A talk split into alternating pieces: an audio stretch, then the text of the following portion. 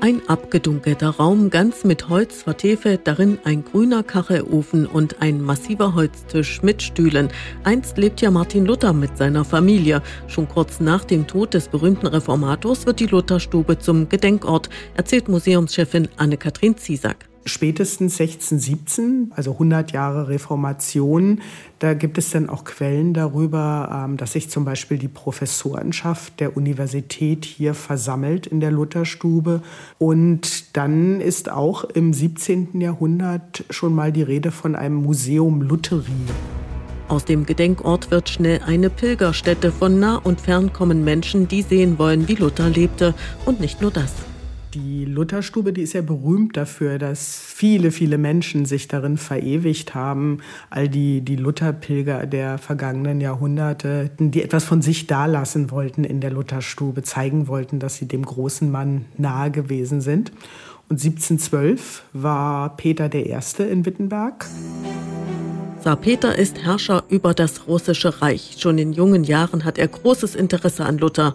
Als der Monarch im Oktober 1712 Gespräche mit dem preußischen König führen muss, nutzt der Zar die Gelegenheit für einen Abstecher nach Wittenberg. Der reist zu der Zeit durch Sachsen, hat auch gesundheitliche Gründe. Also er ist auf einer Badereise, könnte man sagen. Er ist mm, um die 40 zu dem Zeitpunkt und auch gesundheitlich ein bisschen angeschlagen, anstrengendes Leben und hielt sich sicherlich nicht zurück an der Tafel und was den Alkoholkonsum betraf.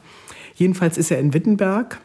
Er besucht die Lutherstube und er sieht die ganzen Inschriften, die ganzen Graffitis, würden wir heute sagen, an der Wand. Besonders viele Namen findet der Zar an der Wand mit dem berühmten Tintenfleck. Luther soll ja eine Teufelserscheinung gehabt haben und den Teufel mit einem beherzten Wurf seines Tintenfasses dann vertrieben haben.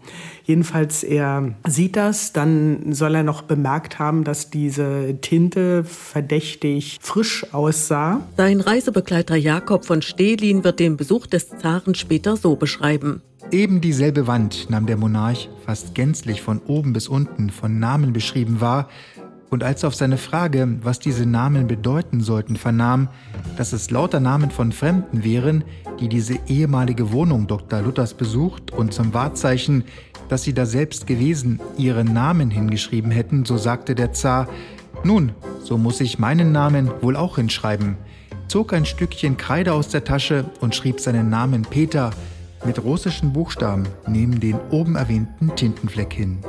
Eine Zarenunterschrift mit weißer Kreide auf dunklem Holz, etwa in Augenhöhe nahe der Tür, zeigt Anne-Kathrin Ziesack. Ich muss zugeben, dass ich des Russischen nicht mächtig bin. Mir hat jemand gesagt, der das kann, dass da Piotr stehen würde. Schnell ist den Wittenbergern klar, dass dieser Schriftzug in kyrillischen Buchstaben etwas ganz Besonderes ist. Die Unterschrift eines der größten Staatsmänner der Welt, die auch besonders gut geschützt werden muss. Möglicherweise wurde auch in der Vergangenheit etwas daran bewahrt, restauriert, konserviert, damit Peters Unterschrift für alle Zeiten gesichert ist und sie ist natürlich auch durch äh, die Glasscheibe geschützt. Und auch heute sieht die Unterschrift aus, als sei sie gerade erst an die Wand gekommen und nicht 311 Jahre alt. Anne-Kathrin Ziesack schwört, dass keiner ihrer Mitarbeiter hin und wieder den Namenszug heimlich nachzieht. Und so ist und bleibt die Zarenunterschrift eines der Highlights jedes Museumsbesuchs im Wittenberger Lutherhaus. Dass der Zar längst nicht der einzige prominente Besucher in der Lutherstube ist, beweisen die Besucherbücher. Das erste sogenannte Fremdenbuch wird 1783 ausgelegt.